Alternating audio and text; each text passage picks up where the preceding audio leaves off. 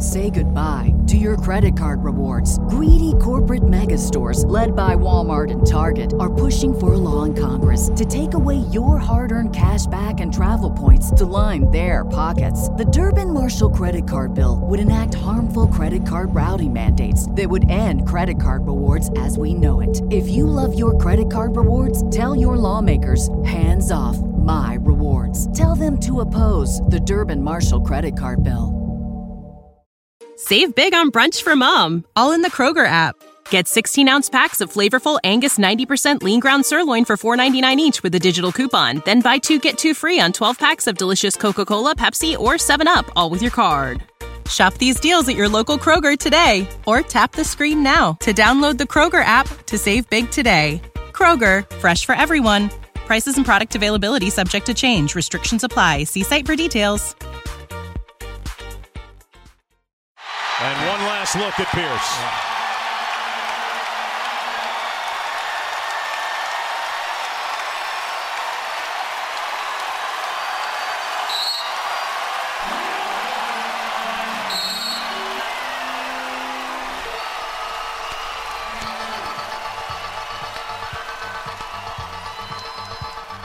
Welcome inside the Celtics Life podcast. I'm Justin Quinn, here with Topher Lane, and for this podcast only, we're shaking things up a bit to celebrate the career of an all-time Celtics great, Paul Pierce, on the eve of his retirement. We spoke about this a bit on the last few pods, and we'll be bringing you a lot more coverage of Pierce's retirement over the coming weeks and months, both on the pod and on the blog, but this pod is all about his fans, meaning you. We'll be covering the week's big events still, and the playoffs more broadly at the end of the second round in detail. But for now, let's take a moment to appreciate all that Paul's done for the Celtics and the sport of basketball as a whole. How's it going, Topher? It's going great. It's uh, it's sad though, right? You know that Paul Pierce's career is like officially over. That like there's actually this moment where it's it's you know we saw it end in in L A in Game Seven. You know, it ended in Boston, as far as I'm concerned. Fair enough, but you know it's it's it's the end of an era. It's the end of, at least for Celtics fans, you know, that we have not. There was the time when he was traded away from, from Boston, and obviously that was a uh, um, a sad moment for everybody. But you know, actually, the end of his career, like literally coming in the playoffs, first round, it just it doesn't seem fitting for a guy like Paul Pierce. Well, you know, I have a lot of respect for for Chris Paul and the. Uh... We'll get you home to Los Angeles. Kind of fatalistic in the sense that uh, it almost sounded like he'd given up before he'd uh, finished the series. But I did appreciate that. Yeah, well, it's. Uh, I mean, the way I, for those who weren't didn't follow, Paul Pierce lost Game Seven against the uh, Jazz, and yeah, you know, I mean, he did get some some time at the end of the game, and and Clip, even Clippers fans were cheering, "We want Paul," before his retirement. So it, it was really it was a nice moment for at least Celtics fans to see that, that not only is he embraced as, as kind of a Boston, you know, that he has this legacy in Boston and that he means so much to our fan base, but that also he means a lot to, to L A and, and the teams that he plays for. It just shows how much he means to the fans. Absolutely. I've got a good friend who's uh, a Washington fan, so, you know, relations have been a little strained lately. uh, But that aside, we both share an appreciation for Paul. We'll talk a little bit more about that later on. As far as the playoffs are going at the moment, uh, I'm sure most of the people, if not all the people who are listening, are aware that we, we beat Washington last night one twenty-three to one oh one. And uh, as I mentioned a second ago, we'll, we'll cover that a little bit more in detail. Instead, what we're going to be doing today is talking about all of your favorite moments of Paul Pierce. Paul Pierce as a Celtic, Paul Pierce as a Wizards fan. Strangely, I didn't get any responses from anyone talking about Paul Pierce as a Brooklyn Net. Shocking, I know. Was there much? I, I kind of, I was sad that Paul Pierce was traded there, but I did. I just, and I like, I, I was still obviously a Paul Pierce fan, but I honestly never followed a single bit of the Kevin Garnett, Paul Pierce, Brooklyn Nets. I mean, they made the playoffs for for a season. Like the seventh seed, though, right? Yeah, it was seventh or eighth seed. I can't remember which it was, but. I mean, I don't, to be completely fair, and please, y'all, don't beat me up. I'm not so much. I, I don't think we would have done much better had we kept them. I mean, maybe if we had added somebody. Great. I didn't follow that at all, so I, I don't know if there were any memories to get from when he played with Brooklyn. Obviously, I mean, the, the only Washington when he played with the Wizard, the only memory that I have of him was that game winner against oh, the yeah. Hawks. That's the only Wizard memory that I have. Otherwise, I, I can think of a lot from, at least I can think of, you know, his moments that he had with both Boston and L A when he was playing for the Clippers, and just like reuniting with Doc and stuff and things like that. But I can't think of any like specific memories outside of plays that aren't in a green jersey. Last week we heard from Lewis and Mark, and we, we got a chance to hear about their favorite moments. So before we dive into the fans and the readers, would you say would be your favorite moment or moments of Paul Pierce, Boston or otherwise? Oh, man. I just, you know, there, because Mark and I talked about it last week, and, uh, you know, there's just so, so much of his legacy that, that was in Boston. And even just his last game in Boston when he was playing with the Clippers and he hit that, that three. From Inglewood, California, began his career and played fifteen years here in Boston. And if you ask him, he'll always bleed Celtic green. He never played a game in the Garden where he didn't score a point, right? And end of the game, he hits that three over Isaiah Thomas, who was actually trying to defend him. It was just, it was so, it was so perfect to end his career in Boston that he didn't leave without a bucket, and that it was like a big time three. And it did make a difference in the course of the game, but regardless, it was a big time three that like he put over Isaiah Thomas. It was fantastic. The um, truth torched the tooth. Yeah, and that's just, that's got to be, that's up there only because of just what it meant to me. And that game as a whole, you know, he kissed the floor. He just had like this entire, it was so emotional. And like you saw that as he was waving to the crowd and stuff. I wish I could have been there. And I know Josh was, right? It's just, yeah, that, that's got to be up there. And then just so many daggers. That's, that's what I remember him for most is just the dagger threes that he would just put in. But like two thousand, was it two thousand nine? The first round Bulls series. It's just, you know, there's just all of these moments that just encompass Paul Pierce for me. I don't know if I can pick just one. Yeah, it's pretty hard. For those of you who don't know what he's talking about, uh, Josh Coyne, who we'll be talking to a little bit later in the show, actually managed to make it from the United Kingdom. He's our, our United Kingdom correspondent. Um, and he managed to make it over, and I was very jealous. Yeah. Yeah, it's not fair. Yeah, well, life's not fair. We don't get to keep Paul Pierce forever. Yeah, so we uh, we got comments from everybody. We heard from, from our own contributors. We heard from tons of the of the listeners and, and readers of Celtics Life. And uh, yeah, it was honestly, I, it was great to kind of relive everyone's moments, reading through all these comments and, and all the, the tweets and stuff that we got. Uh, whether it was our own contributors or not, it was just a lot of fun to read through that stuff. Yeah, I'll be putting together an article at some point in the coming week or so of just Paul Pierce moments. One thing that really stuck out to me, I'm guilty of it. I'm sure more than a few of you are also guilty of it. The first thing that comes to mind when someone asks me my favorite Paul Pierce moment, and it, it, when I really think about it, it's probably not my favorite Paul Pierce moment, but it really sticks out in my mind as one of the high water marks of his theatrics, and that would be the wheelchair game. Certainly not the sight the Celtics and their fans want to see. Paul Pierce seen a lot of pain, had to be carried off, then they put him in the wheelchair as he's going back to the locker room. Obviously seen a lot of pain, can't walk off on his own power. It appears to be the right leg, and it happened in this play in a collision with Kendrick Perkins. Yeah, everybody brings it up, and I yeah. mean, let's be honest, it's it's just, you know, psychological warfare, but it drove the entire arena absolutely batshit crazy. It was wonderful. Oh, this is the sight that the Celtics fans want to see, and here the ovation as he comes hopping out of the tunnel. Wow, that's weird. Yeah, no, because everyone was writing about that in all the comments and stuff. Everyone had that in some capacity in their comment, where it's just the wheelchair game.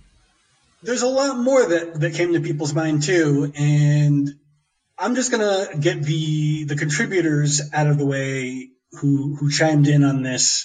For Luis uh, Gonzalez, you can find him at Luis D G N Y C on Twitter. Which hurts slightly.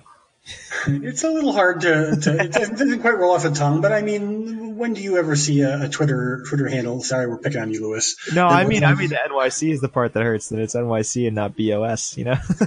I mean, hey, that's where he is. I mean, I, I'm in Mexico, you know, we're allowed to be in different places. It happens. Yeah, it's fine. Well, for Lewis, Lewis says it has to be the dagger shot against the Knicks where Nate Robinson tumbled over Paul Pierce's back. Classic, classic Paul Pierce move for sure, which, incidentally, was also a favorite of Celtics Life's Danielle Hobeka. Danielle was kind enough to help me with her last name uh, and Twitter handle, and I'm going to ask you to remember it again later, but just in case you want to follow her, Lewis and her, and, you know, really all of us are, are great follows, I think. Um, it's at, oh, yeah. D, D, excuse me, it's at D H O B E I K A on Twitter. Speaking of Danielle, she also brought up the time that Paul Pierce punched a ref in the face. And I'm not entirely sure, but I think that that was game four of the two thousand ten finals. Did you catch any of that? It's so Boston.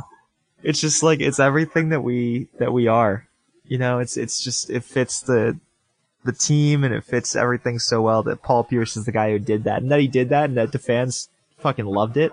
It's just like, dude, I think even the ref loved it. Like, he was trying not to smile after getting punched in the face.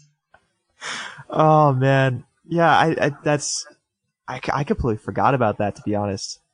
That was because I was uh, I was actually in Mexico at the time when that was going on, and so I wasn't able to see that game. I would, like ha- I saw it on in a sports bar, and I was like watching it in my peripherals, but I didn't like see. And then I saw like this kind of commotion, and I was like, "What just happened?" And I ended up catching it all on like replays later and stuff, you know, on Facebook and stuff like that. But like, man, that's yeah, no, that's a great that's a great memory. I had brought up my what, what I'm pretty much convinced is probably my favorite moment, like my single performance moment of Paul Pierce on court. And Mark, Mark is also Mark um, Allison. Uh, his Twitter handle is Mark A L four oh one. Incidentally, we were talking about my favorite moment, and it turns out it's also a big, a big fan of. Uh, he's a big fan of that moment as well, which is in the two thousand two. I think it was the semis, but it might have been the, the conference finals when the Celtics were playing against Indiana for the first playoffs they had been in in I think six years. Um, I could be wrong. Might be seven. Anyway, he was squaring up against Al Harrington at the perimeter, and he you, you see him, his, his tongue's waggling in his mouth, his eyes are darting back and forth, and, and Harrington is just, like, right up against him in a defensive stance, ready to pounce on him. Harrington talking to Pierce. And Joe DeRosa telling him to shut up. Pierce buries it right in Harrington's face. And this look just comes over his face. He looks away, smiles just a tiny bit, looks back at him and says something right as he does it, and then just like pops up and buries it. Right in his face, yeah. Mark was talking about it on last week's podcast, and I loved it. It was uh that was a great his like play by play of that. Mark's was fantastic, where he was just trying to describe how he did that. Uh yeah, that was um Man, I was nine years old when that happened. And that that's weird for me. But yeah, no, that... It's weird for me too, man. But yeah, no, that that's... uh. How many people had that? It was you and Mark, and there were at least a couple other guys. Oh, I saw I saw a couple other people mention it also on the article that we put up requesting requesting moments like this. It was definitely a fan favorite for sure. I mean, it's hard. It's just one of those iconic moments. Yeah, and that was, that was when he was doing it all on his own. Like, that was that was when it was Paul Pierce. I wouldn't say – I mean, in that particular series, he still had Walker. He still had Kenny Anderson. I mean, he, there were there were some people giving him a hand. But as far as, like, you know, top-notch first-rate stars at that point, sure. Well, then, uh, you know, we've got other people saying that great moments are just when he actually held up the trophy. Number seventeen, soon to be raised to the rafters.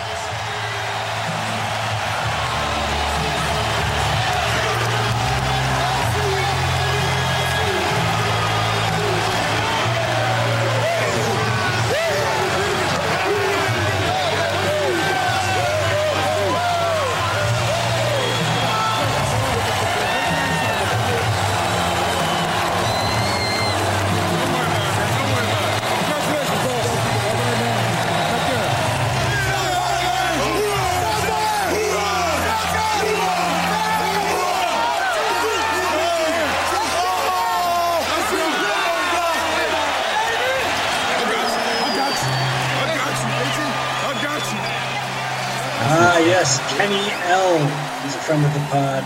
He, uh, He's he's a New Englander, true and true. He's, he's his only sin is he's a Kentucky fan if he's listening, so uh, I'll have to let him deal with that. I, like again, I said I was born in ninety-three, right? This was the first championship of, of my life? lifetime. Yeah, and so that's just like, just not only that that it was just Celtics winning a championship, but then also like Paul Pierce ho- hoisting the trophy. You know, you had just this this amazing series that came away with this this just phenomenal win, and then this just moment that you can look back on now. Yeah, it's it's unforgettable.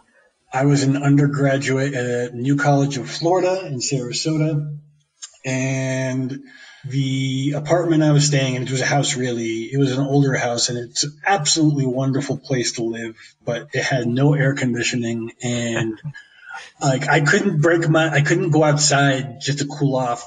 I, I just sweated bullets. Yeah, that was that was definitely one of the better moments of my life as well, so I can relate.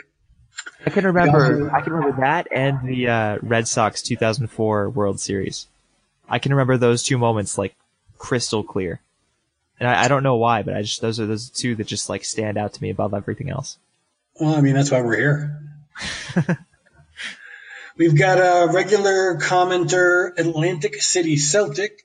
Uh, he dug up a copy of the press conference after Paul Pierce's first game. Vince Carter will get the start as he makes his N B A regular season debut.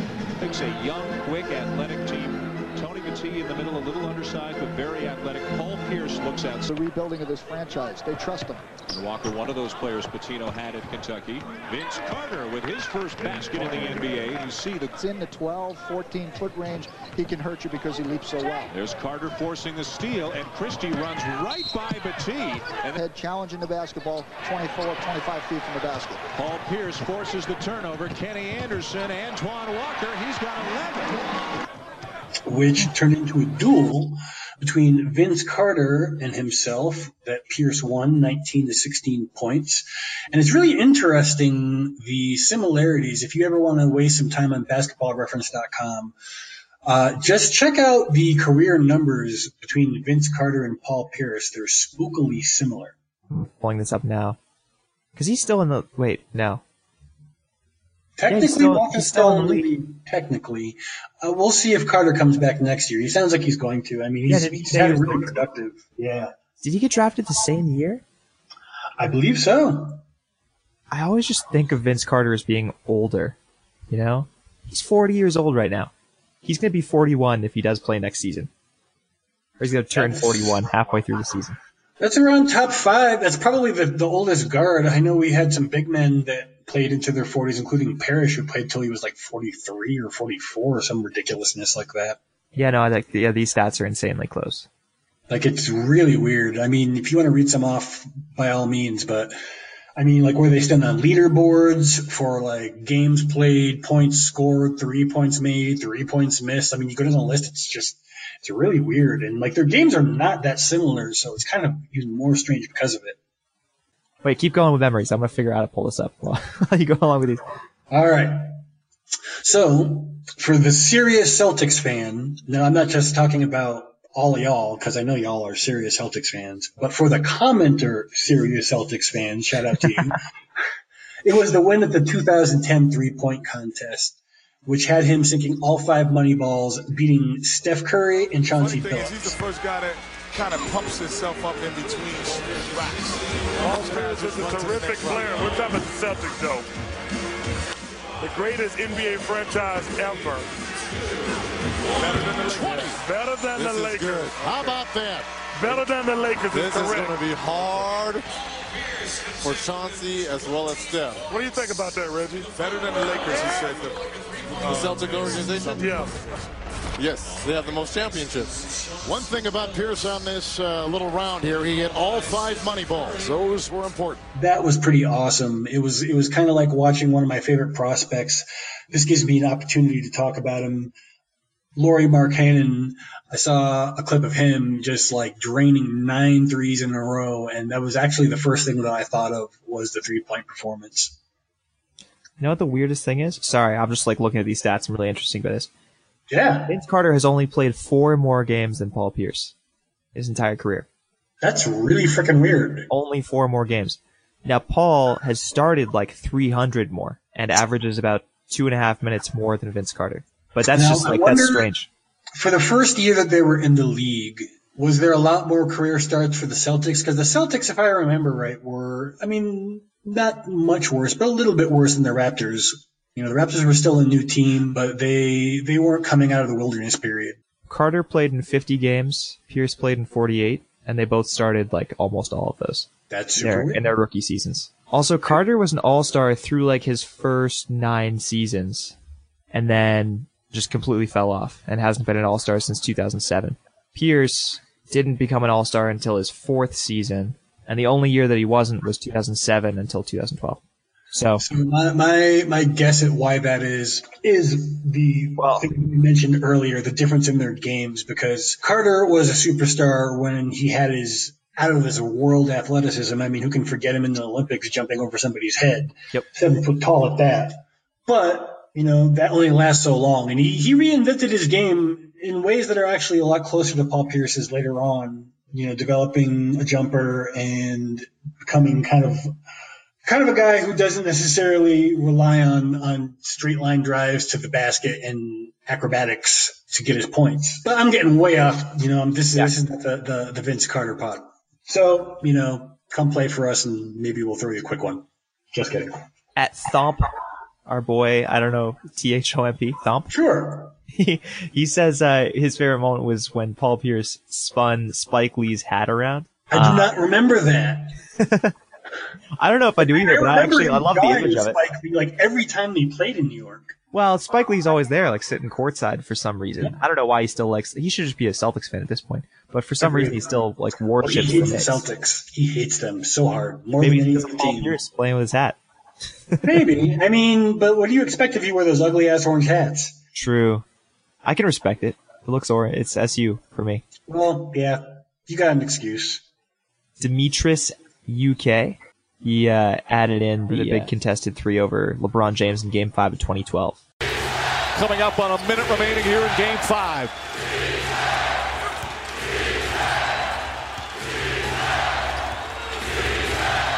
Pierce for three. It's good. Paul Pierce from way downtown. Then Boston leads by four. That was a... I'm trying to remember that exact moment. Um... twenty twelve, right, was the year, it was the LeBron's first year with the Heat, right? That was, was the second? second year with the Heat. So that was the year that he did go to the, that he did win the championship, but that was the yeah, series where... That was, that that was, was right before we were eliminated and a certain controversy that has been in the news lately took flight, if I remember correctly. That was, did that series go to seven or was it six? Um, no, I don't remember off the top of my head. Pretty sure that one went to seven because... There was an amazing Bill Simmons article on that. Yeah, that series went to, to seven games. It was an insane series. And that's because that was LeBron's, like, he had gone to the finals the year before. Or we had won the finals. We had gone to the finals in twenty eleven. We kicked him out the first year of Miami having him.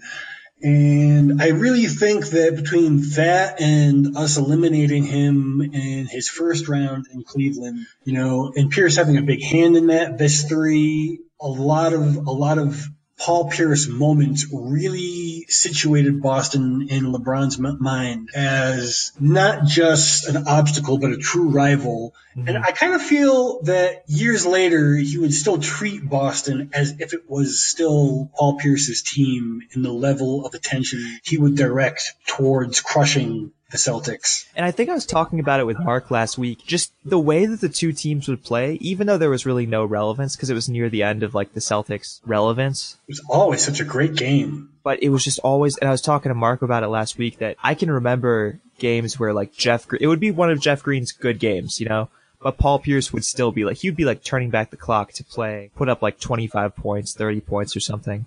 He was just playing out of his mind during those games. Even it was, and the one that I remember specifically was like when the Heat had won twenty something straight games, and they came into the Garden, and oh, you're talking about the Jeff Green last second three. Yep. Jerrell Wallace will inbound. He's got Jeff Green, Kelly Olynyk, Avery Bradley, and the dangerous Jordan Crawford.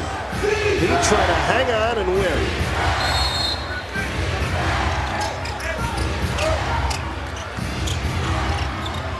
This is Green for the win. He did it! Jeff Green wins the game for Boston on a corner three. Yep. It was an amazing game, and Paul Pierce was such a huge part of that. And it was just so much. It was so much fun to watch because, unfortunately, that was that was last year that Paul played with the Celtics, and it was just, it was such a fun game to watch because it was this back and forth battle between just this younger, more talented Heat team that, you know, would end up winning two championships or three championships. It was so much fun to watch, and I I, would, I loved every minute of it. And it was, yeah, it's sad that that was the end of, of his career with, with the Celtics. Well, Demetrius U K doesn't like to think about that particular year at all, and I understand why. But he had some other gems that he shared with us. Uh, the time that Paul Pierce pushed Vince Carter's bucket backwards back through the hoop uh, when we were playing Orlando in Game three of the, the two thousand ten East Finals. Clearly, that didn't do anything to the game. It was not even a goaltend because it had already gone all the way through the hoop, but it was it was definitely a, a very Paul Pierce kind of a thing to do. And then the buzzer beater, yeah, obviously. We talked about that a little, or we talked about at least his Washington memories, but almost everybody mentioned his buzzer beater when he played with, uh, or this was actually ten years ago, right? two thousand seven? About that, yeah. I can't remember exactly what year it was. That was also a favorite of Forever, Forever underscore Green, who absolutely hates Gilbertus Arenas, along with you know, half of the Wizards. Fair enough. um, yeah, no, that was, see, I, that, I think back to his, his D C shot when he uh, hit it against the Hawks. I called game. Game on the line. Did you call bank? I called game. Game. Hey, hey.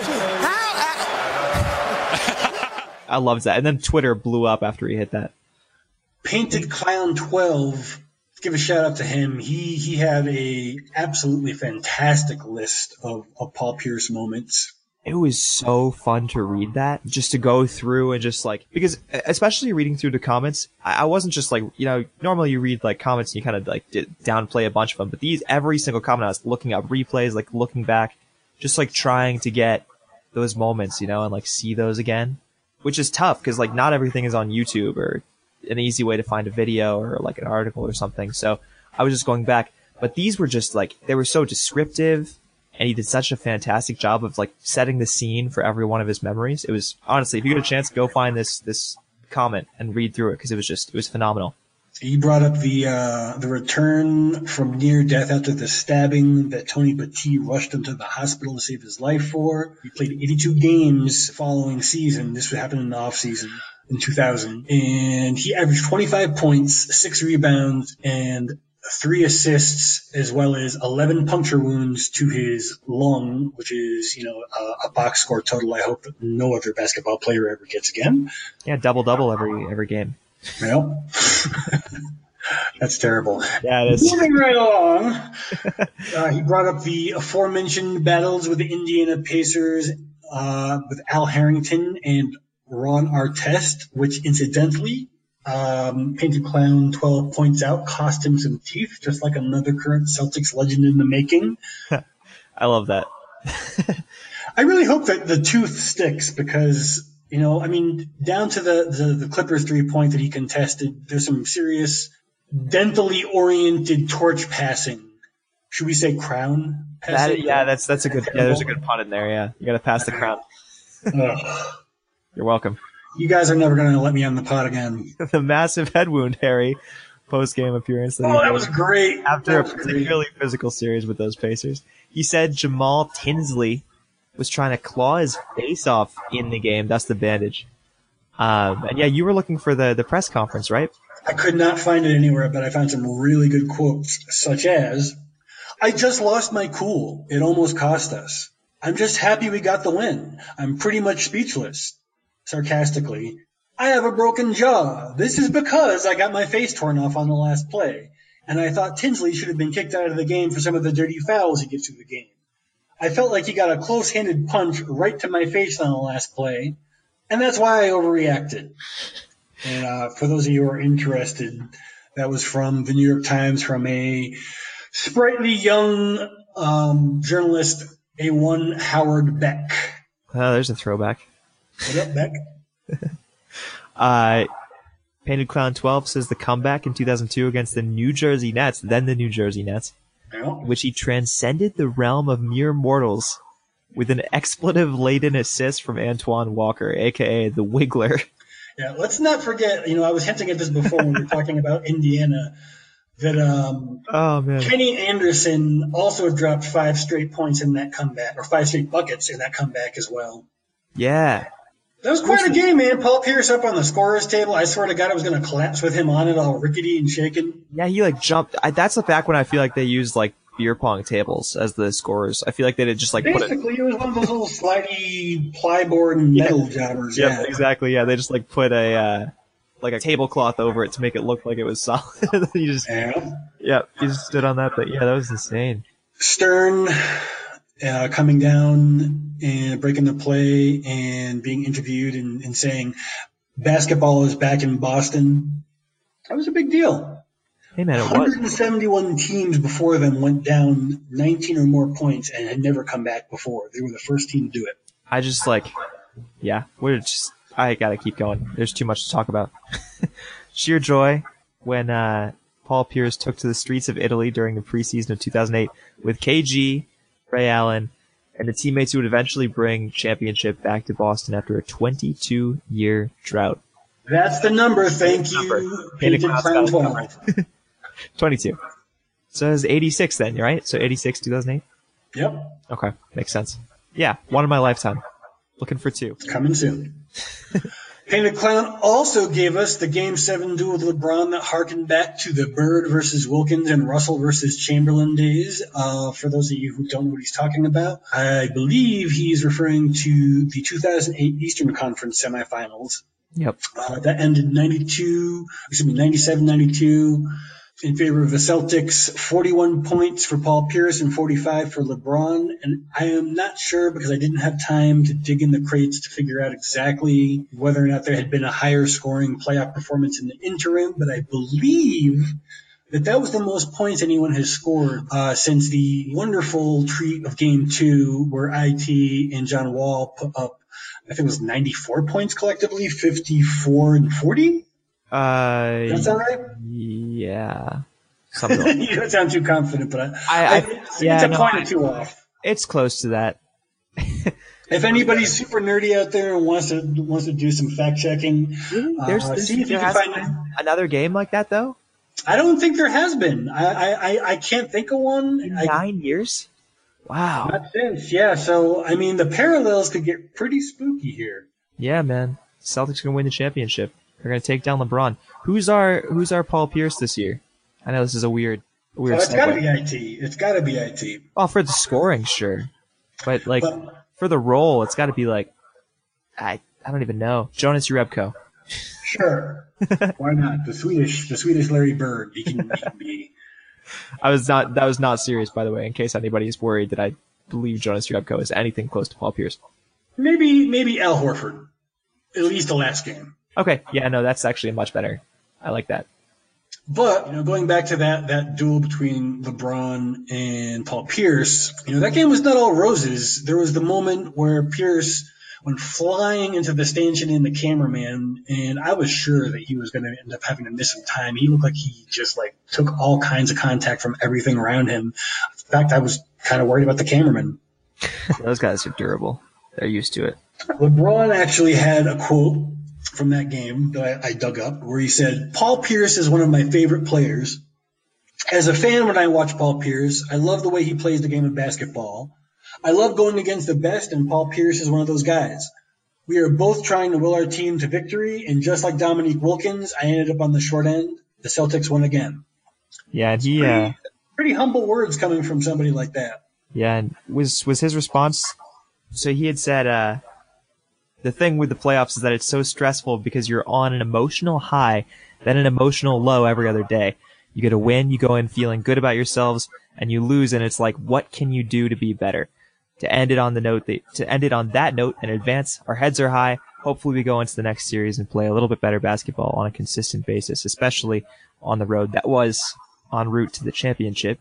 So yeah. It seems like they kind of came out and uh, definitely played better on a consistent basis. I mean, I, that, advice, that theory, I guess, I guess maybe he's right. Maybe the games on the games on the road were a little bit harder to to win. But well, I'll tell you what, I'm going to eat my shoe if this advice is something that could have come out of Isaiah after getting past LeBron. I think it's something he needs to say after they get past the Wizards. Knock on wood. That's what I'm saying. I'll eat my shoe for. Yeah. Not to not to disappoint any of you guys. I, I think that's all, certainly possible. I just don't think it's very likely. No, the Cavs are rolling hard. It's not looking good for, for the Celtics. No, it's good for anybody series. Who are not on the Golden State Warriors or the Cavs right now. But anything is possible. Anything is possible. His dominant M V P performance in the two thousand eight Finals is another. Painted Clown twelve still. Still rolling. And there's just more. Like the Wait, there's more. His tears of appreciation during two thousand nine's ring ceremony. Painted Clown, you really like tears. Tears of joy. And then That's watch- okay. We like them too. Watching him give his all and then some in a desperate but unsuccessful Game seven of the two thousand ten Finals against the hated Lakers. That was hard. That was that was a tough series. That was a really tough series. Because that just that I, I was just unstoppable, Kobe Bryant. It felt like back when. He also, was... one more from Painted Clown twelve. I'm I'm calling you Painted Clown. I'm sorry if that's too familiar. I can say Painted Clown twelve if that's okay. Better. Just let us know. Just about every game he ever played against the Knicks, and going oh, back to the hat, including the Spike Lee hat one, yeah. Yep. Tyler Womack, who is a regular commenter, says, yes, so many memories. I'm twenty-seven now, but back in the ninth grade, I got into a fist fight with a Laker fan. That is dedication, by the way. Over Paul Pierce versus Kobe, unbelievable. Again, channeling that wonderful series of two thousand ten, I'm, I'm assuming. I'm from Virginia and came eleven hours away to see Paul Pierce's last game at the Garden. So he was there with, with uh, Josh. Ah, uh, it's not fair. Hey, man, he drove eleven hours. That's almost as long as I would have to go by flight. By air. Yeah. I was gonna say, there's no way.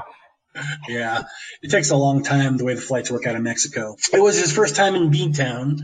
And Womack says, when he hit that deep three-pointer to close it out, storybook ending, and that's the truth, number thirty-four. Yeah, we should start. Is it hashtag truth thirty-four a thing? Because that absolutely should be. It should be. But no, that was actually, I that was a, and that, is what I was saying earlier, that storybook ending is the perfect way to describe it.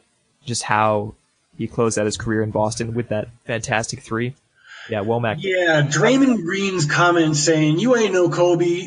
Well, so what? I mean, Paul Pierce leaving the game of basketball didn't cripple his team for multiple years, if not longer, and wasn't this long, dragged out, no offense to my Kobe fan, friend, fan friends out there, but the way that, that Pierce went out compared to the way that Kobe went out, for example, like I'll take that any day of the week. I mean, oh, yeah. every every every every part of it benefited the Celtics. It might not have been the way that Pierce wanted to leave, but you know, taking one for the team literally and ending up playing for the Brooklyn Nets, so that way his team can be better positioned long term. That must have been a really hard conversation. Well, it's better for basketball fans as a whole. I don't know any fan who would rather see what happened to the Lakers with Kobe Bryant. I don't think any fan would like to see that again with any team. And I think Melo said it back in like two thousand eleven, where he said, or no, it must have been later. It must have been twenty thirteen or twenty fourteen. But he said that the Knicks, the Lakers, and the Celtics need to be good teams because that, that matters to basketball. They're like powerhouse teams need to be good teams. They're like one or two of them need to be. And if the Celtics had kept Paul Pierce and Kevin Garnett and started to kind of succumb to age and, you know, having to pay these legacy costs to these guys, they would have ended the way the same way the, Celt- the Lakers have and right now still be rebuilding in a longer-term rebuild that, you know, it honors the memory of these players who mean so much to the franchise. But, you know, it, the fact that basketball was able to find roles for these guys, that Kevin Garnett was able to retire with his Timberwolves that he started with, that Paul Pierce was able to contribute on, I don't know if you can describe them as contenders, but they should be contenders, but that he was able to contribute on that team. It means so much to basketball. It means so much to basketball. The first couple of years that Pierce was with the Clippers, the, the things that ended up getting them bounced had nothing to do with performance and everything to do with bad luck. So it's uh, it's absolutely better for basketball, better for our franchise, better for fans across the league. And, you know, that, that I think means so much more than that a farewell tour with your the team that drafted you, that you won your championship with, that you that you wear the ring from. I think that means so much more. I agree. There's also been a lot of favorite moment, moments for people after he left Boston. Should we keep going with Painted Clown first? Um, yeah, let's, let's just keep going with Painted Clown. Okay, well, we'll start with, with uh, in D C, Pierce saying, "This is why they brought me here," after he uh, had some huge performances as a Wizard against the Raptors and then the Hawks and, you know, all that stuff. Um, in the playoffs that we talked about it, the I called game shot. Yep. Buzzer beater against the Hawks off the backboard. Um, and then he said his tearful farewell to the Garden faithful as a Clipper back on February fifth this year, which was, like we said, just storybook ending. New Jersey Celtic brought up the long three at the buzzer that Pierce made versus Boston uh, as a Clipper last February. It didn't count. It was after the buzzer. Rim, leprechaun. Thomas finds Crowder open. Short with the three. Pierce.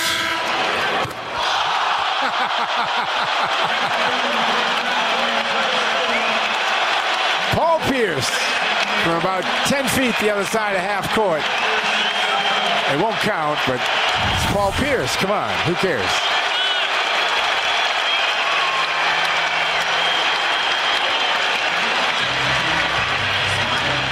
Number thirty-four is in the house.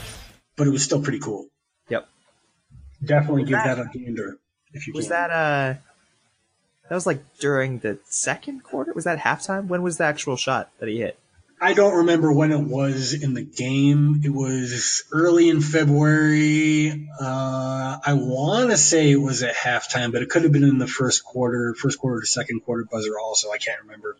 And then Demetrius U K brought up more. A little bit too excited playing for Brooklyn. And after an and one, threw the ball in over his shoulder. Yeah, that was great. Hey, there's your Brooklyn one. There you go. You got one. Oh, yeah, you're right. I did. Thank you, Demetrius. then, that was that was he was jawing. That was versus uh, Philadelphia, I think. And I think he was jawing it up with Evan Turner of all people. Oh, dude, I miss Evan Turner. I Me do. Too. Uh, best, and then, best post-game interviews. Yeah, it, best interviews in general. And then after, actually earlier this season, when he tried to throw it down and ended up getting blocked by the rim, he just like oh, sprawled out away. like yeah, starfish, starfish on the hardwood. And Chris Paul came over and like started doing the the like staying alive thing to his chest, the C P R. Oh, C P three doing C P R. Yep. Stolen by Paul. Pierce running with him. Paul goes behind the back. Pierce misses on the jam, and he was pushed from behind. Paul Pierce smiling, and they're making sure that the heart is working.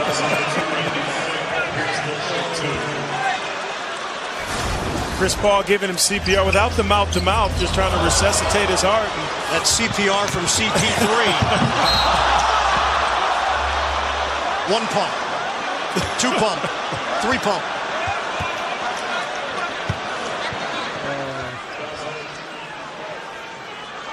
Yeah, that was. I loved that. That was great. That I, that's that's a fun team to watch for reasons like that, or was a fun team to watch for reasons like that. But, one out for the Clippers. Yep. So, Eric Van de Castle. I'm gonna use his full name just because I'm a jerk. It's my Washington buddy. He was talking about how they are a one-season Wizards hero for life. So even really? when we can't agree on who is going to win this series and who the better player leading their team is, we can agree that Paul Pierce is the bee's knees. Yeah, that's fair. I'll accept bee's knees. That's a fair description. Well, of course. Bees, knees, both are great. And Paul Pierce. You're fun. You're, you're fun, Justin Quinn. That's, that's, a, that's a nice word, but I mean, we know what you really mean. All right, favorite thoughts. Uh, vegan Sean. Yep. That, all right, Vegan Sean. That's, that's his Twitter handle. Says that he've lo- he's loved Paul Pierce's game since Kansas. Within an era of seemingly unprecedented unla- athleticism, Russ, Giannis, LeBron, Paul brought that Y M C A old man game every night and got buckets. He'll always be my favorite Celtic. Sorry, Scal. You know, speaking speaking of athletic guards, I, I kind of feel that uh, he's going to take Kyrie's job as as the the old basketball guy in commercials. Except oh, yeah. he, he won't he won't need any makeup. Is it Uncle Drew? What's the? I'm trying. Yep. I always forget. Yeah, yep. I can see yep. it. Although, to my knowledge, he's not a very good actor. Or maybe he is. Yeah, we just don't know it. He's I don't know. I mean, somebody who likes cartoon or cartoon, someone who likes costumes as much as Paul Pierce, he's got to have the bug somewhere. So vegan Sean, I don't typically agree with vegans, but totally on par with it with vegan Sean right there. The way that what he brought to the to the league, because he wasn't, you know, he was probably one of the most clutch Celtics of my lifetime, probably, and. Just, you know, that he was, we, we, so many of these memories were daggers, these like threes that he put in at the buzzer in clutch game moments, stuff like that. And then he brought that, you know, that he was able to bring that every single game. It's like fadeaway threes that he'd hit every single game. Just unbelievable. Well, he'll always be Sean's favorite Celtic, and he apologized. He apologized to Brian Scalabrine. I have to apologize to Sean for hating on vegans. No, it's okay. We all have our, our hot button issues. Michael S. mentioned that something kind of similar, um, and I quote, Paul Pierce appeared so unathletic to me, and that was a big part of what I liked about him. He always looked like he was moving more slowly than everyone else on the court, and he did. I'll agree with that. Like he was stuck in some mild slow motion. His movements came across as awkward and jerky. He didn't seem to be able to jump very high. I used to wonder how he could ever get by a defender or shoot over one, but he was an assassin. Yep. And, you know, I'm a terrible basketball player, but the only reason that I can even play a pickup game is, is modeling my game after Pierce. I just go for the, the Rajon Rondo pass first point guard. Well, hey, you know, you, you, you can't get caught with a turnover if you don't have the ball. If you're tired of hearing our voices, or at least Topher's. Sorry, Topher. That's fair. I understand it. We decided we would bring in, you know, some other voices for you to hear. So let's jump to those. I'm here with a friend of the pod who in recent days, as I, I've mentioned elsewhere in the pod so far, our relationship could have become a little strained given the fact that he is a diehard Washington Wizards fan and particularly an Otto Porter fan. So you can imagine, you know, things could be a little tense, but, you know, he's he's a real stand-up guy, and I like to think that I am. And, you know, we do have one thing in common that unites us in our basketball fandom. And that's the point of this pod, Paul Pierce. And this mystery person is Eric. Hi, Eric. Hey, how's it going? I think y'all are going to win at home. Uh, hopefully, it, it looks like they. It looks like they're going to do that. Just gonna gonna repeat the. You know, the home team's won every game. It seems like it's not going to break that pattern. Yeah, for you know, I'm not saying I want it to happen, but you guys are going to have to do something fantastic if that's the the course that the series ends up taking, because. We have one more home game than you guys. Uh, well, yeah, that's you can't can't quite the math. But that said, that's in the future. We're not here to predict it. No. What we are here to talk about, dearly beloved, is our love for Paul Pierce. The truth. Probably a stupid question because I think I know the answer. But how did you become a Paul Pierce fan? Maybe maybe you'll surprise me. I started knowing about Paul Pierce when. Boston traded him to the Nets because that's when I really started paying attention to basketball more. I was introduced to him as robbing the Nets, which I always thought was hilarious. Um, and then he came to the Wizards and just saved up his minutes to play stretch four in the playoffs for Randy Whitman, save Randy Whitman's job, and get the Wizards to the uh, – I guess only the second round, but almost, almost the third. If if John Wall hadn't broken his hand, uh, I definitely think the Wizards could have at least gotten a game from the Cavs. Yeah, instead of I, getting, I don't doubt that at all, to be honest. Uh, getting swept like the Hawks. all of Pierce's time with the Wizards, or in general, you know, I'm not going to put you in a box. I know you appreciate basketball as a whole and not just as a Wizards fan, as rabid of a Wizards fan as you are. Do you have a favorite memory of Paul Pierce? Him not winning the game for us, or not, not sending the game to overtime, game six of that Hawks series. When he when he didn't get the shot off in time, that's probably my favorite on-court memory just because it stands out. So, you know, that was his last his last seconds in a Wizard uniform. But there was also an interview where he that year where he just talked so much trash on the Nets and had such nice things to say about Bradley Beal and John Wall, and I thought that was a very cool, classy move of a of a veteran player, clear Hall of Famer. That would be the incident where he was basically calling out some of his former teammates for their level of energy, putting them, you know, behind the scenes, and maybe talking about some of the tensions on the team. Yes. Yeah, that was that was one of my favorite. Yeah, that was definitely one of my more favorite moments of him away from the Celtics. He was really in a position where he could just speak his mind at that point in time. And honestly, I actually think it made the Wizards better going forward. Yeah, that that sort of veteran fire that Gortat had been lacking and has sort of been providing them lately. Oh, he called your whole team out this year, man. When you guys were like two and eight and, you know, Bill Simmons was talking about blowing the team up and getting what you can for Wall. Like, he, I think that, you know, Gortat came around and, you know, you could credit Pierce for that, but that really saved the season, in my opinion, for you guys. I think it's also a lot to do with Scott Brooks, because I know when we had Randy Whitman coaching the team, Gortat was not happy. And now, now that they've got Scott Brooks, like an actually decent coach, he seems to be a lot more engaged and bought in. Well, Scotty Brooks is a huge upgrade in terms of coaching. I, I do take some issues with his reluctance to try new things. I think it may have cost you guys the last game. I'm not complaining. But overall, I think he's a huge upgrade as coach. And I think if you guys can find one more piece, you guys will really be pissing me off next year. Oh, certainly. Uh, I think even with, I know, Oubre, if if Oubre keeps developing, he's he's gonna be he's gonna make quite quite the trouble for everyone else. Well, as long as he can can deal with some, some hard screens from uh, so called dirty players. You only have to you only have to take it once. So while we're talking about that, what are your thoughts on Kelly Olynyk from from a completely polarized perspective? Oh, I mean, he's certainly in the wrong place at the right time a lot. With uh, you know, if that's, that's fair, or not. That's fair. uh, I mean, I attribute that to him being a gangly seven-foot point guard who woke up in a power forward's body. Uh, but you say potato. Eventually, that's going to get kind of old. Yeah, he he can, like like Draymond. His antics can grate.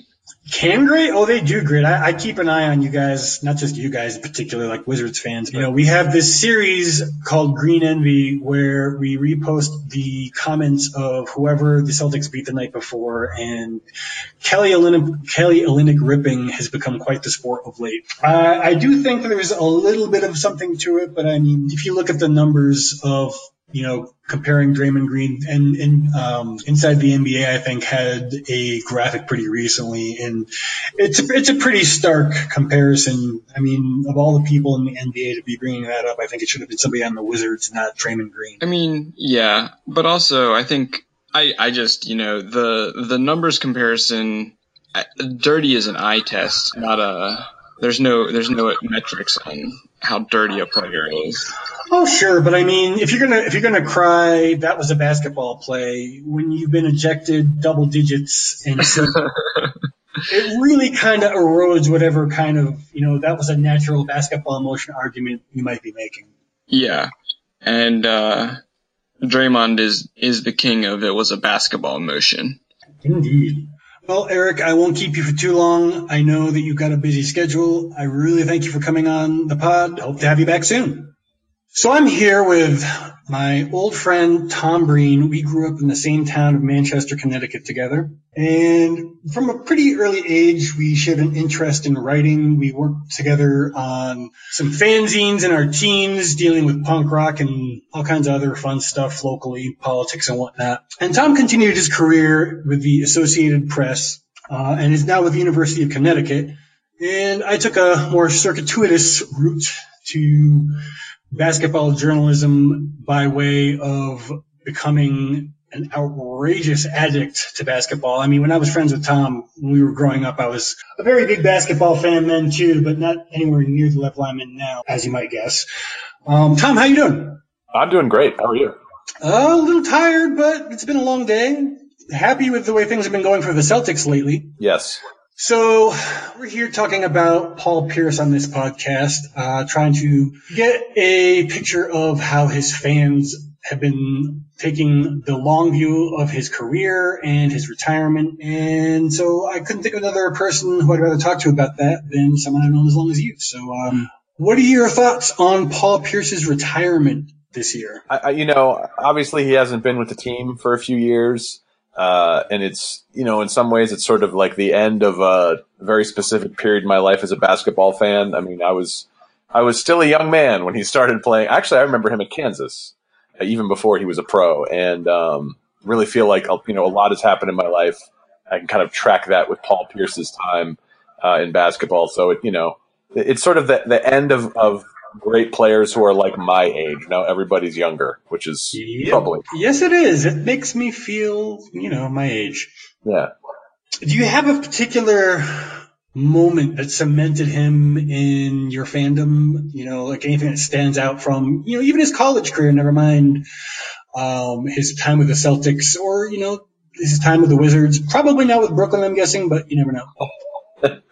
Yeah, not so much with Brooklyn. Um, I mean, I was a big fan forever, but for me, like, I always keep coming back to uh, game one of the finals in two thousand eight when he was hurt in the third quarter. And, uh, I mean, it looked like it was pretty bad. And it was just like this, like, my heart sank. It was just this awful moment where, like, oh no. And then he comes back and scores like fifteen points. Like that. I mean, he had been like Mister Celtic for a long time by that point, but that was really. To me, that's when he stood up on the podium with, you know, Bird and uh, and Reggie Lewis and all the guys who had carried the mantle of the team.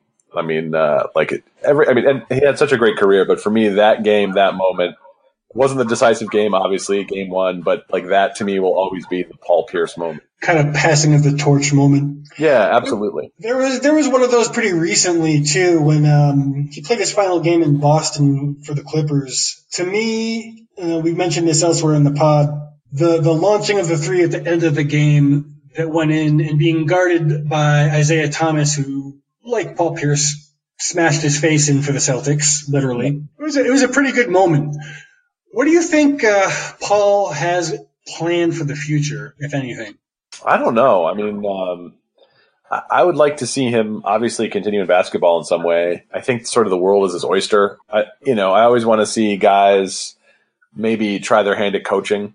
It's obviously just being a great player doesn't mean you're going to be a great coach, but um, there's an opportunity there. And at the very least, I'm sure we're going to see him on some kind of sports programming uh, as a as an analyst. I hope so. I hope so.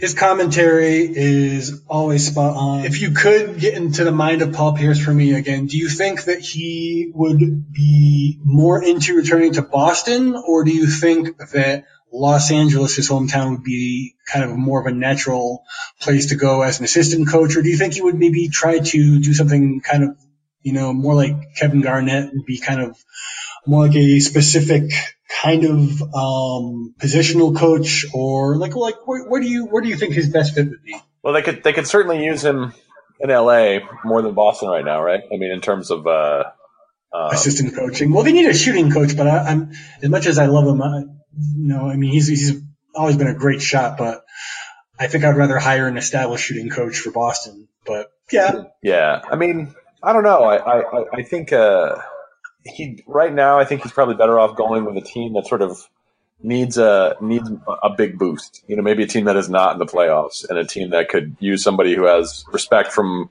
guys all over the league, uh, and also the team that needs to turn things around. So particularly as a Connecticut Celtics fan, and especially even more so than me as a University of Connecticut employee, um, you can you can pass on this question too if it's if it's too difficult uh, because of work. But recently, Pierce and the rest of the two thousand eight Celtics squad had that uh, reunion on Garnett's Area twenty-one, and Ray Allen was a particularly, you know, it was the elephant in the room that had worked its way into the conversation of the show. And I was actually earnestly surprised by their response. I really thought that they were going to take a much more petty uh, point of view with Ray's leaving. And it seems to me that the way they were looking at it is they're over being hurt from where he went and are mostly just waiting for him to mend the fences on how he went, the lack of communication. I was wondering what your thoughts on the situation might be. You know, I'm always, I will always be loyal to Ray Allen. I mean, just because of uh, his years at UConn. And I don't know what went on. You know, I don't know who didn't call who or whatever. I have no reason to doubt their account of it. I think that was – people were just so upset because the Heat were like the big Eastern Conference rivals, and people saw that as like a, a particularly serious betrayal. I mean, it didn't bother me all that much. I understand why people – you know, it's not like the old days. People don't spend their entire career on one team. Um, I would like to see all those guys be friends again because they really did have something special in Boston. I think it's it's a shame that they're not all talking, uh, and I kind of hope maybe this will be the catalyst that leads them all to just get together and talk it out and – and uh, get back together. Yeah, I agree. I have the same same divided loyalties, and the way that I feel now is that they've they they took the high road and they gave him the opportunity. There was a little bit of a kerfuffle on his Facebook page. Um, supposedly, an intern posted an image of him posting up on Rondo in a Heat uniform the day after Area twenty-one, and that he had nothing to do with it. I'll I'll go ahead and believe it. Uh, I don't, I don't need to dissect every particular aspect of it, but like you, I, I really have been, you know, not, to, not so thrilled with the exit and not so thrilled with having to kind of feel like I need to cape for him. But like you, I'm pretty optimistic. Yeah. I mean, I think people will, you know, I mean, like Rondo was just playing against them in the playoffs not long ago. So it's not like all these guys are, you know, Celtic born and Celtic bred. And when they die, they'll be Celtic dead. I mean, people move around the league. Not the end of the world. That was great, man. That was poetic. I really like that. I may have to steal that. Please feel free. Well, I don't want to keep you too long because it's pretty late when we're recording this, but um, thank you for coming on, and maybe we'll have you back sometime if you're ever up for it. I would love it. All right. Thanks, Tom. My pleasure. So I'm here with Josh Coyne, our overseas Celtics Life uh, correspondent in the United Kingdom. As some of you know, I am talking to y'all from Mexico City, where I ended up um, after my dissertation research. Uh, kind of enamored with the place, as I imagine you are with the United Kingdom. Josh, how you doing? Yeah, I'm good, thank you. We're both the uh, foreign Celtics. Absolutely. I thought that maybe we could take a, a second to talk about Celtics fandom as it relates to Paul Pierce, the subject of today's podcast, uh, through the lens of being a Celtics fan that's not from New England. Because, I mean, they're the home team for a lot of us, and, and that's how I found them personally. But it, I walk around the streets of Mexico City, and you would be surprised how many people I see in Celtics jerseys. I don't have too many conversations about, you know, what's going on with the current Celtics when I talk to people. But inevitably, if I if I start a talk with someone on the Metro, the conversation ends up on Paul Pierce. And I'm just wondering what your what your thoughts are as a, as an individual, and, and based on what your knowledge of Celtics fandom is overseas in the United Kingdom, what people think about Paul Pierce and what you think about Paul Pierce, what your favorite memories are, anything like that. Okay, well, firstly, I'll say that um, it's similar over here. You know, I will see a lot of, you know, Celtics jerseys, but I'm unlikely to start a conversation with anyone about whether Uh, Gershwin Yabusele is going to be stashed next year. Uh, it's usually quite the, the basic primitive stuff. But, uh, yeah, when I was young, uh, I became a Celtics fan by proxy uh, because of my dad's interest in basketball, his Irish roots maybe, some some, some stuff like that. Um, I became familiar with uh, Larry Bird and eighty Celtics, and, you know, I was also educated on Celtics folklore. Um, but the first contemporary player, really, I mean, it was close between him and the the great Scott Pollard. Um, they grabbed my attention. He was also not invited to the reunion, by the way. It was between those two guys. Uh, they grabbed my attention. I'm only kidding. Obviously, Paul Pierce grabbed my attention. He kind of made me obsessed with the game, um, which is quite a big commitment, really, overseas in the United Kingdom, because, I mean, you're watching games in the early hours of the morning. You're compromising sleep. You're compromising how you feel the next day at work or school. Uh, that, that guy was always Paul Pierce for me, you know, and I think it really was because he went against the grain of what I believe a basketball player should really look like and should really be. You know, he's kind of doughy. Um, he had what Jason Concepcion of The Ringer would call uh, round face syndrome. Um, and uh, I just loved his backstory. Just real quick, just in case uh, people don't necessarily know what you mean. Yeah, so round face syndrome is essentially a deceivingly chubby-faced uh, athlete who makes his round face makes him look more out of shape Uh, than he actually is, because Paul Pierce is actually a pretty well-conditioned athlete, but his um, round face, as Jason Concepcion of The Ringer uh, uh, calls it, made him look more out of shape than he is. Uh, so he was always kind of un- unfairly tagged with the kind of out-of-shape uh, label, I think. Yeah, I really appreciated what some people might call his old man's game, and probably, you know, I'm I'm kind of tall. I'm six two, so I don't really relate to Isaiah Thomas the way a lot of people are relating to him now, as, you know, being able to look at him and see him go off and, and see themselves maybe being able to do that, as unrealistic as we all know that is. We've all kind of had those, you know, fantasies yeah. in our head. One day we'll we'll be a walk-on and we'll just blow them out of the world and yada, yada, yada. Everybody has those that's into basketball, I think.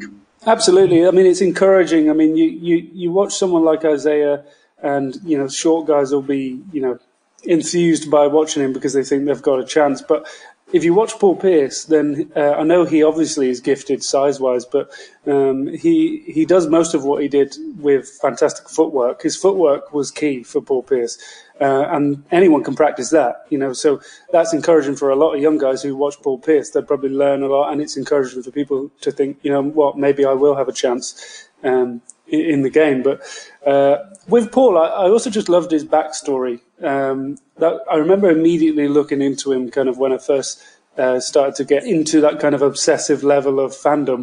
Um, and, you know, the, the stabbing story, the way he was so tough and came back and played virtually straight away. That was so interesting to me, uh, you know. And, and just the way he could make shots when he needed to. He was just a, a character that the team needed so badly. No fear in that man's game. He definitely had the number when you called it. Absolutely. And, you know, he had that some, a lot of people will talk about oh eight and the swagger he had in that, but even for years after that, and obviously years before, but even years after that, I mean, the next year, the, the playoff battles against the Chicago Bulls were some of my favorite kind of basketball um, memories, really, in terms of fandom. Just, just watching it was, from, from over here, was just amazing. I was, I was amazed. Obviously, that's a big series for Ray Allen, but just the swagger of Paul Pierce just got me kind of so... Um, Yeah, I was just obsessed. Well, if you could narrow down, if you could narrow down to one or two particular moments, what would you say were your absolute all-time favorite Paul Pierce moments? Okay, so um, I'm going to go to a moment that I I can almost guarantee that someone's already mentioned this. Um, so I'm sorry about that. But I'm going to say that the, uh, and obviously I didn't watch this in real time, but Um, the Al Harrington, is it? Yeah, Al Harrington. Oh, you're stealing mine. That's my oh. favorite. Yeah, the two thousand three playoffs where he just drains the three in his face. He like looks at him. He's like, you can see his lips moving. I don't know what he said, but to me, it seemed like he was going to like, I'm going to sink it now, kind of like a Larry Bird kind of a fashion. Yeah, I think he was. I think he. I think what the technical term is is that he looked into his soul, um, and then took away his soul after he made that shot. It was. It was. Oh, yeah. Pretty incredible. Um, also, the battles with uh, LeBron. Uh, I think that, you know, for a long time in LeBron's career, you know, probably, you know, the majority of LeBron's career, he's been virtually an unstoppable train. And I think only people have been able to kind of slow that train down. And one of those is Paul Pierce. I think he was a bit of a uh, bogey matchup for, for LeBron for such a long time, uh, and hit their battles. I mean, if you go on YouTube and you, you search LeBron versus Paul Pierce, it's some of the most entertaining kind of one-on-one stuff you'll ever see. Um, uh, and, and another reason for just just generally loving Paul Pierce is the nickname. So we've got Shaquille O'Neal to thank for, the, thank for that. It's just a real statement nickname. Well, I know you've got a bunch of stuff going on. I don't want to keep you too long, but anything else you want to say about Paul Pierce before we let you go? I'm going to say a couple of things. I'm going to say that um, my favorite, one of my favorite live events I've ever seen, sporting-wise, was uh, when I was there in February, uh, and I was there for Paul Pierce's last game at the Garden. Um, you know, it was an electric atmosphere, genuinely emotional at times. Um, you know, you get fully wrapped up in it. And I received a free uh, Paul Pierce tribute headband that I'll probably never wear because I'll look like a character from Semi-Pro. But I will hoard it for years due to, you know, sentimental value. Yeah. And I have a question to ask you. Sure. And that's, what do you think is next for Paul Pierce? Do you think it's coaching, media personality, or do you think it's selling wheelchairs? I don't know. Any kind of miscellaneous. Well, the wheelchair game is my default favorite moment besides the Harrington three, um, only only for camp value, only for the, the psychological warfare waged. Um, but as far as what he's going to be doing next, that's a really hard thing for me to predict. Uh, a lot like Garnett, I can't see him stepping away from the game uh, in a very Ray Allen sort of a way. But I do see some kind of future, if not in broadcasting, as an associate coach. I don't really see him making the leap right to head coach out the gate. I kind of feel like he'd want to get get his feet wet first and get a feel for it.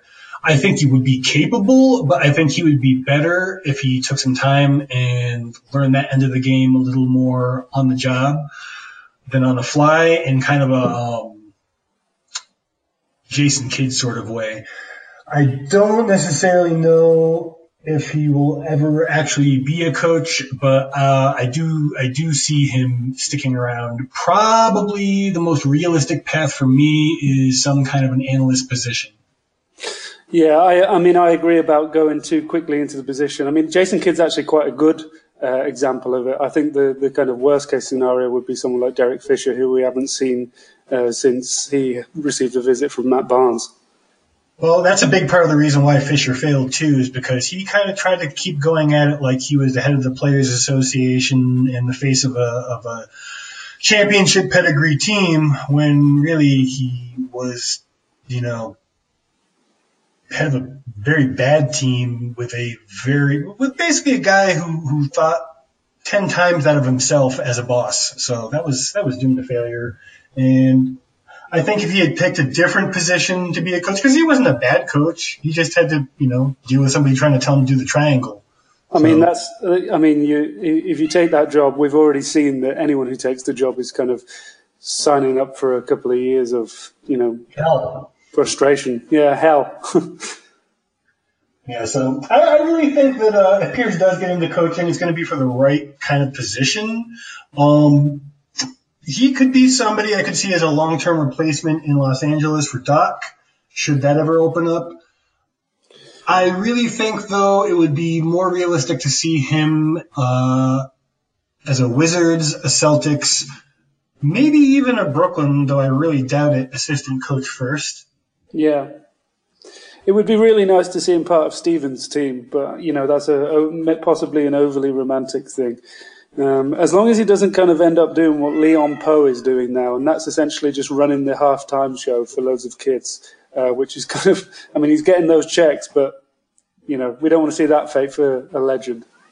Well, thanks for coming on and giving us your two cents. I think it's important for us to have a varied perspective. And, yeah, we'll have some more uh, content for you for Paul Pierce coming all summer long. Okay, and, you know, sincere apologies for my cat meowing in the background, and happy happy retirement, Truth. Absolutely. No worries to the cat. He's just voicing his support, too. So last things first, or first things last, or, well, you know what I mean. We've got some promo to discuss, some things in the work. Uh, the Earlier mentioned Danielle Hobeka is collecting the year's funniest Celtics bloopers. So if you have any ideas that you can think of, definitely forward them to her. You can get her on Twitter at, as I mentioned earlier, at D H O B E I K A, D Hobeka on Twitter, or you can get a hold of her on Gmail, same thing, D H O B E I K A at gmail dot com, preferably with a link to a video clip because, you know, this is a, a blooper collection article. So dig them up, get them to us.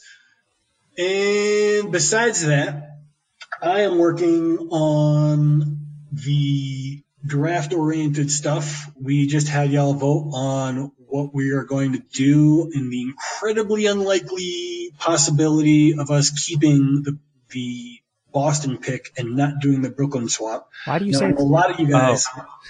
Some people initially misunderstood that, and it's understandable because realistically, it's just not going to happen. But I just misunderstood the, that there. Why we why why would we keep our pick? Well, as I explained in the article, there's always the possibility that Brooklyn will have something that someone else wants, whether it's cap space to absorb a bad salary that we don't have, or maybe a Lopez, or maybe a Lynn. You never know. It's not going to happen. I'm just going to say it right now. There's What's zero there? chance. But technically, it is possible, and we could end up selecting there. So we covered it. Uh, I will give you a little bit of analysis uh, in addition to what we've already broken down in the, the first half of the article. For those of you who aren't familiar, basically how it's been working is we offer up four people shown in mocks, four prospects that might end up falling in a range the Celtics will pick. There's no way to know this stuff. I mean, it's really difficult to predict these things. But, you know, we use like Draft Express and some of the other better mocks out there.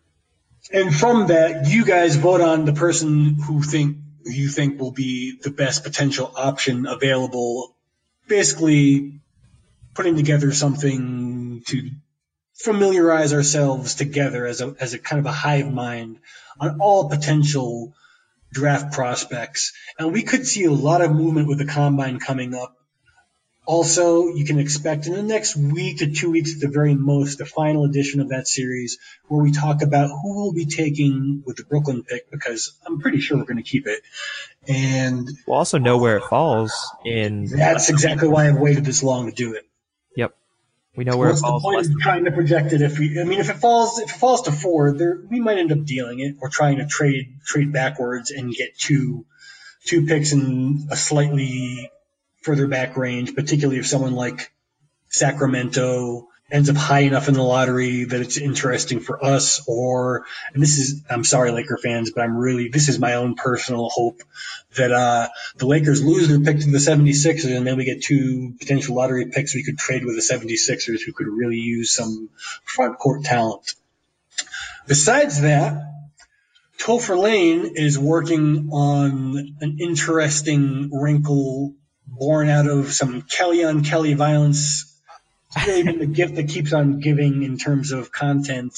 Well, it's got to be a response to Draymond Green's, like, oh, well, Kelly Olynyk is a dir- Draymond Green saying Kelly Olynyk Draymond is a Draymond Green. Are you kidding me?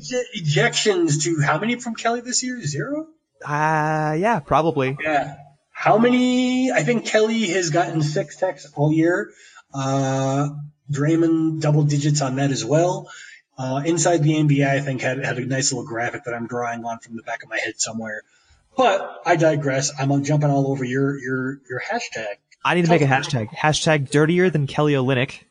And I want to put down stuff like a quality Disney movie or Fresh Linens because it's not dirty. It's going to be fun. We're going to have a good time. We're going to enjoy it. It's going to be a great time. We're going to just tweet at it, put the hashtag. We'll read some on the next podcast if we get some good ones. Otherwise, it's just going to be me and my stupid ideas, but whatever. If you guys laugh at them, that's all that matters. Maybe we'll make an article too if we get good ones. So don't disappoint. This is yeah. this is great. We need humor. Give us your best dirtier than Kelly Olynyk hashtag ideas. What is dirtier than Kelly Olynyk? And if you if you honestly think he's a dirty player, then you can put whatever you want. I don't really care. It's your Break call. It it's your call. It's entirely up to you. Go, Twitter. Do your thing. So besides that, make sure you check the links at the top of Celtics Life dot com. As you know, I hope by now, we have a huge variety of shirts, also hoodies, though I'm imagining you're going to need less of those in the summer. You might want to stock up and get the good ones before they run out. You can also get tickets to the next game, and who knows how many of those we've got coming, so jump on that. It's under the incredibly hard-to-remember heading tickets. And you can find the pod on Blog Talk Radio, iTunes, Stitcher, and most podcatcher apps. Subscribe, and you'll never miss this ranting or any of our wonderful voices. If you like what you hear, make sure you rate us five stars. That really helps us get more people out there that bounce their ideas off of us and helps unite the Celtics Life community. If you don't like what we're doing, let us know. Let us know in an article. Let us know on Twitter. You can use the hashtag C L Pod. Whatever works for you. We're trying to bring you what you want to hear, the way you want to hear it. And that's all I got. Yeah. You got anything else? Nope, all good. All right. Well, hopefully, not long after people listen listen to this, we'll be celebrating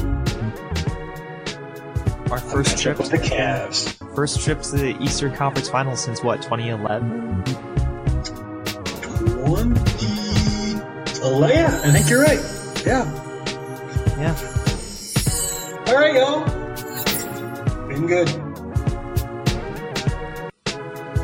Take care. Bow, bow, bow, bow. Da, da, da. Yep, cool. Good times. Let's go. All right. I would rather see him retire, yeah. Okay. Well, I'm going to edit that part out. Awkward silence and... That's okay, but here goes. Say goodbye to your credit card rewards. Greedy corporate mega stores, led by Walmart and Target, are pushing for a law in Congress to take away your hard-earned cash back and travel points to line their pockets. The Durbin Marshall credit card bill would enact harmful credit card routing mandates that would end credit card rewards as we know it. If you love your credit card rewards, tell your lawmakers, hands off my rewards. Tell them to oppose the Durbin Marshall credit card bill.